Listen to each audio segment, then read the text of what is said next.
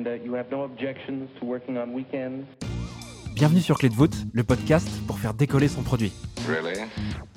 Je m'appelle Timothée Frein et tous les 15 jours, j'échange avec un entrepreneur ou product manager sur son plus gros challenge produit.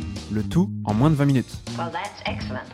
L'intérêt de ce podcast, c'est que tu puisses t'inspirer du quotidien de ses invités pour lancer et faire progresser ton produit. You know like. Aujourd'hui, j'ai le plaisir d'accueillir Sarah Setti. Sarah découvre le produit chez Medici TV en 2017. Elle rejoint ensuite la startup Wind, où elle manage une tribu en tant que Head of Product et devient par la suite CPO d'October. Elle vient d'ailleurs nous parler d'un défi costaud qui a mis les équipes d'October à rude épreuve en tout début de crise sanitaire l'an passé. Je te souhaite de passer un super moment. Bonne écoute. So, here we go.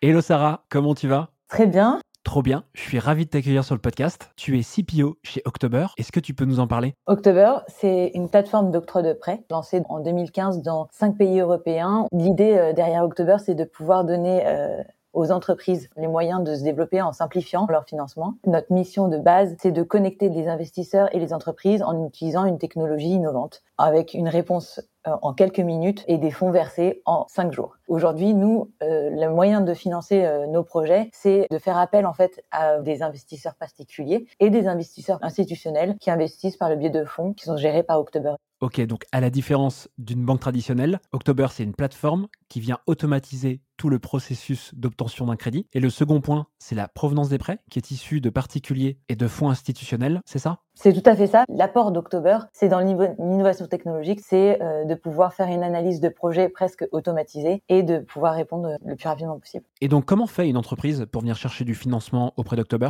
Alors, il suffit juste d'aller sur le site euh, october.eu, de rentrer son numéro de sirène, rentrer en fait euh, le, le projet qu'on souhaite euh, faire, et en quelques minutes, on a en fait une réponse à l'éligibilité. Et ensuite, il vous faut compléter un petit questionnaire qui vous permet en fait en quelques heures de savoir si vous pouvez avancer avec October. Quel est le challenge produit dont tu voulais nous parler aujourd'hui? L'idée de base, c'était de pouvoir accepter une demande de financement en quelques clics. Ça, c'était la vision depuis le début. C'était quelque chose qu'on n'a pas pu mettre en musique euh, directement dans- dès la création d'October. Et donc, je suis venue vous parler hein, euh, de la mise en place de ce modèle de financement en quelques clics et en quelques minutes. Qu'est-ce qui fait que vous n'avez pas directement réussi à appliquer la vision dont tu nous parlais au début? Comme euh, toute bonne construction de produit, on n'a pas pu lancer euh, directement le produit final dès le lancement d'October. Il a fallu lancer un minimum viable product pour comprendre les utilisateurs, pour comprendre le marché ciblé, mais surtout, il fallait comprendre et rassembler de la data suffisante pour pouvoir en fait accéder à cette automatisation. Il faut savoir que si on veut automatiser en fait une réponse au crédit, tout le monde pense à un modèle d'évaluation de la probabilité de défaut des entreprises. Ça passe ég- également par le fait d'avoir un, un modèle qui permet d'identifier les fraudes potentielles automatiquement et donc en fait cumuler à la fois une analyse de risque et une analyse de fraude. Ça nous a mis euh, un certain temps à modéliser. Petite parenthèse ici, le taux de défaut caractérise le fait qu'une entreprise ne soit plus en mesure de rembourser un prêt. Et Sarah évoque la fraude, puisqu'en effet, il y a des entreprises qui fraudent lorsqu'elles demandent un prêt. Et donc, ce que Sarah dit ici, c'est qu'elle contribue à anticiper ce taux de défaut et également à automatiser la détection de fraude. Je ferme cette parenthèse. Sarah, à partir de quel moment vous vous êtes dit que vous étiez prêt à lancer ce process en quelques clics? Notre nouveau modèle de, data, véritablement disruptif sur ce sujet, était prêt à être déployé euh, au début 2020. C'est la crise sanitaire qui, en fait, a précipité euh, tous les petites et moyennes entreprises dans une demande de financement euh, assez massif avec les prêts garantis par l'État. Et donc, il y avait une volumétrie et un caractère d'urgence à mettre en place, un timing de demande de financement pour, pour la crise qui a fallu, en fait, aligner avec le déploiement de notre nouveau modèle. Il fallait vraiment faire ça très rapidement pour ne pas décevoir, en fait, euh, et être vraiment présent pour ces petites et moyennes entreprises.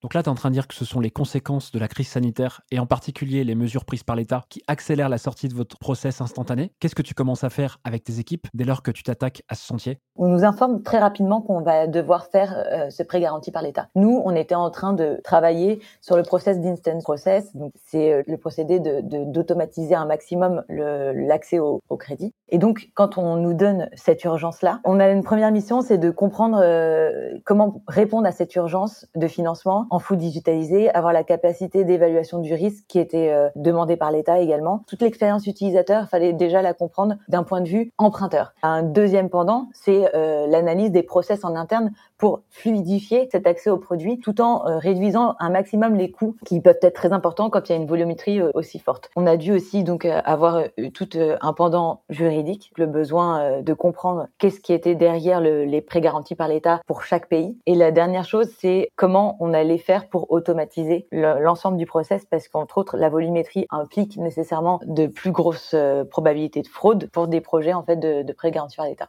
Là, Sarah, tu viens de nous citer quatre volets différents qui ont permis d'aboutir à ce projet. Qu'est-ce que tu fais dès le premier jour où tu commences à bosser avec tes équipes en commençant par le premier volet? On a fait en sorte de, créer euh, des workshops de shadowing. C'est juste, on se pose derrière, par exemple, une personne de l'équipe opération ou euh, une personne de l'équipe euh, sales et on essaye en fait de regarder comment elle réagit face à bah, une demande de, de financement. On n'interagit pas du tout avec elle, on est juste en train de la suivre et regarder quels sont les points de friction qui pour nous pourraient être déproblématisé. Une fois qu'on a fait ça, on a mappé en fait euh, les potentialités d'automatisation et, ensuite on en est venu à sélectionner celles qui étaient faciles à faire et qui étaient le moins coûteux pour pouvoir en fait déployer un produit en moins de six semaines parce que c'était ça l'urgence en fait de lancement.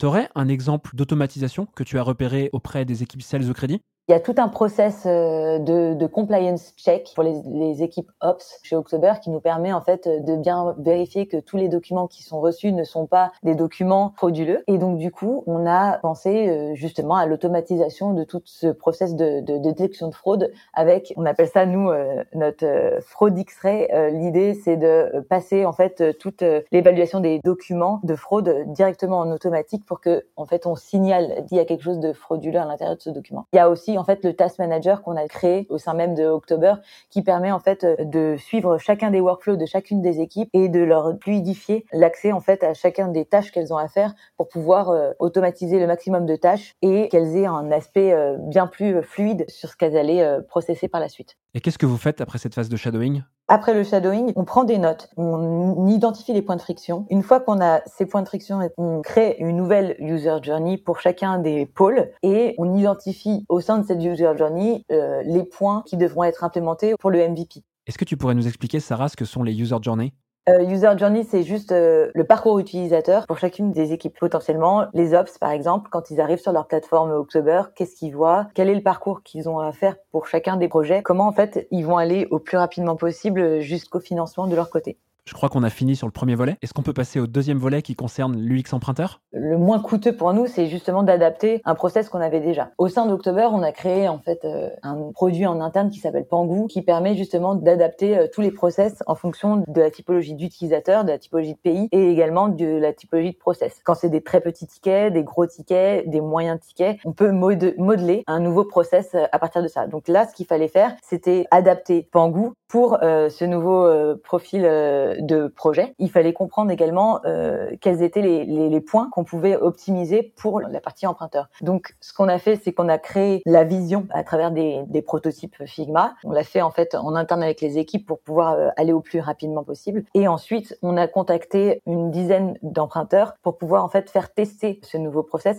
Alors, je vous dis ça, ça paraît long, c'est absolument pas long. On a eu très peu de temps pour le faire, donc c'était un petit peu dans la précipitation, mais on a fait ces protos Figma. Figma étant euh, un outil qui nous permet en fait de faire tous les, les prototypes design, donc euh, les interfaces utilisateurs, et on les a mis face aux utilisateurs finaux potentiels, et on a essayé de comprendre qu'est-ce qu'ils comprenaient, qu'est-ce qu'ils comprenaient pas, comment optimiser l'interface et déployer le MVP le plus fluide possible avec euh, beaucoup de points à améliorer avec des fonctionnalités a posteriori par itération. Ça a l'air assez fastidieux, cette phase du X emprunteur. Ça vous a pris longtemps, non? Ça s'est pas fait en un temps cette euh, phase du X emprunteur. Une fois qu'on l'a développé, on a eu énormément de feedback. On avait pas mal de retours utilisateurs euh, sur le fait, par exemple, qu'il manque euh, certaines choses sur le process. Les différents États avaient euh, une logistique.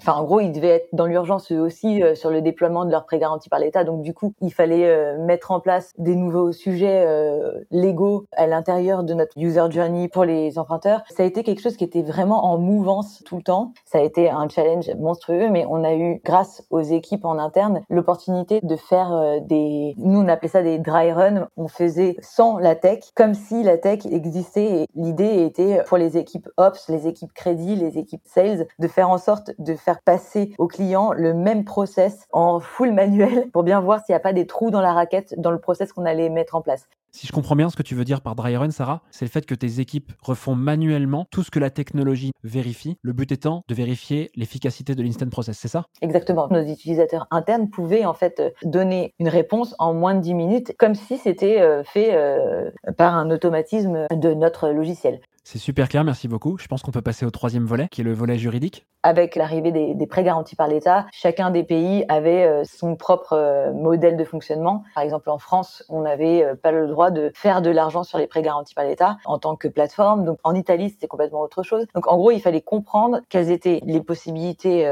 face à ce type de crédit. D'un autre côté, il fallait savoir qu'est-ce que demandait l'État pour pouvoir reconnaître une entreprise comme ayant accès à ce prêt garanti par l'État. Et il y avait documents énormes à remplir en Italie, euh, incompréhensibles pour l'utilisateur final. Il a fallu qu'on euh, intègre ça dans le la user journey emprunteur pour essayer de fluidifier et de leur faire euh, répondre au questionnaire du prêt garanti par l'État italien de manière beaucoup plus fluide et facile d'utilisation.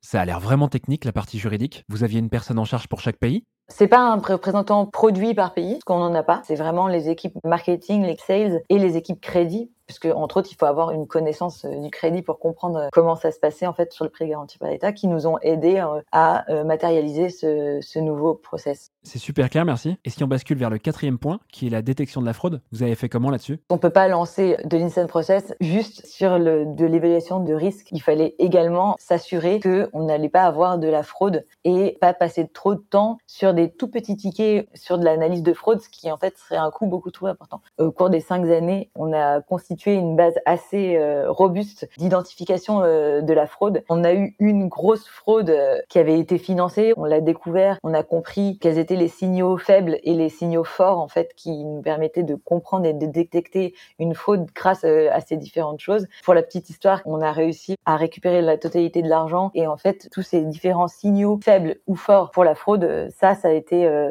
cinq ans de connaissances cumulées qui nous ont permis d'avoir un produit aujourd'hui qui répond à tout ça. Et donc, entre autres, on a lancé le Task Manager. Le Task Manager euh, nous a permis aussi d'implémenter le Fraud euh, Manager à l'intérieur, qui, en gros, à chaque fois que vous envoyez un document ou euh, à chaque fois qu'une entreprise arrive sur le système, on détecte s'il y a quelque chose de suspicieux. Le MVP a été mis en place à ce moment-là. On avait déjà un détecteur de fraude, mais on a été encore plus loin euh, sur ce système-là. Aujourd'hui, on a quelque chose de vraiment très robuste qui nous a permis de nous lancer sur de, de l'instant process. Ok, donc tu es en train de me dire qu'en six semaines, vous avez attaqué ces quatre chantiers différents. Comment ça s'est passé dans la réalité pour ensuite délivrer le produit? Dans la réalité, on était dans l'urgence. Donc dès qu'on a les maquettes qu'on a spécifiées euh, en interne, on s'est vraiment lancé au niveau développement. Et ensuite, euh, on a récolté tous les retours utilisateurs euh, possibles et imaginables en Italie et en France. Ensuite, on a intégré également un process spécial pour la Hollande. Personnellement, j'étais persuadée que ce produit allait nous donner en fait accès non seulement à notre mission qui était la mission réelle d'October de donner euh, accès euh, aux petites et moyennes entreprises à un meilleur accès au financement. Au départ, on se lançait un peu dans l'inconnu, on savait pas si on allait euh, réellement pouvoir répondre à cette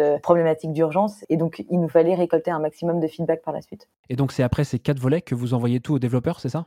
Bah, en fait, non. Euh, t'as le dev qui commence euh, une fois qu'on a spécifié les premiers MVP et ensuite on itère. On va pas attendre que le dev ait fini. Euh, ça s'est fait vraiment tout en même temps. On a eu des changements au niveau de la législation, des changements au niveau du process qui étaient opérés en même moment qu'on était en train de le développer. Il a fallu être vraiment très très agile là-dessus. Est-ce que tu pourrais nous parler des résultats une fois cet instant process sorti? On a eu réellement un changement de paradigme au sein d'October. C'est-à-dire qu'il y a deux ans, le prêt moyen était autour de 500 000 euros. Aujourd'hui, il tourne autour de 250 000 euros. On traite des plus petits tickets en moyenne. On a triplé le nombre de prêts acceptés grâce à l'instant process. Et donc, du coup, on s'adresse à une plus grosse volumétrie et donc à un plus gros marché pour les entreprises. L'idée, c'était de créer un autre modèle qui nous permettait également, en fait, de s'adresser à des plus petites entreprises comme euh, des micro-entrepreneurs ou des freelances. Pour ça, en fait, euh, le modèle de scoring euh, serait basé non plus sur les liasses fiscales comme on l'avait jusqu'alors, mais sur les comptes bancaires. Pourquoi? Parce qu'on veut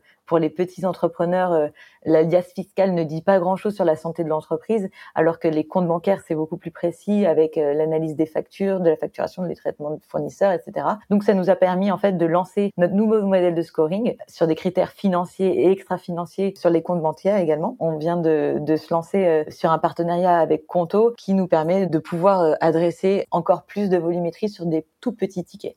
Merci beaucoup Sarah de nous avoir ouvert les coulisses d'October. Je pense que beaucoup de personnes vont découvrir dans cet épisode ce qui s'est passé, puisque tout ça est encore très récent et ça s'est fait vraiment de manière rapide. Pour faire transition vers la fin de l'épisode, est-ce que tu as tiré une leçon de ce challenge produit? Quand je me suis lancée au produit euh, plus jeune, je pensais pas qu'on pouvait euh, aussi rapidement se lancer sur un marché. C'était quelque chose euh, qui pour moi aurait pu me faire peur en étant product manager il y a quelques années. Avec une bonne équipe derrière et vraiment de l'organisation et un vrai focus sur les on peut se lancer sur un minimum viable product rapidement et même si on se plante un petit peu et même si euh, on va devoir faire des itérations et revenir sur le sujet, il faut se lancer euh, parce que le plus rapide possible, le plus de feedback on a et c'est ces feedbacks qui sont vraiment précieux pour pouvoir en fait euh, être en adéquation avec son marché. Ce nouveau projet, ça m'a vraiment ouvert les yeux sur ça. Trop bien, merci beaucoup. Pour finir, est-ce que tu as une ressource clé? Je suis très inspirée par les écrits de Marty Kagan avec euh, ses deux bouquins Empowered et Inspired. C'est vraiment ma perception et ma vision du produit. Dans Empowered, c'est plus euh, sur le leadership produit et euh, Inspired sur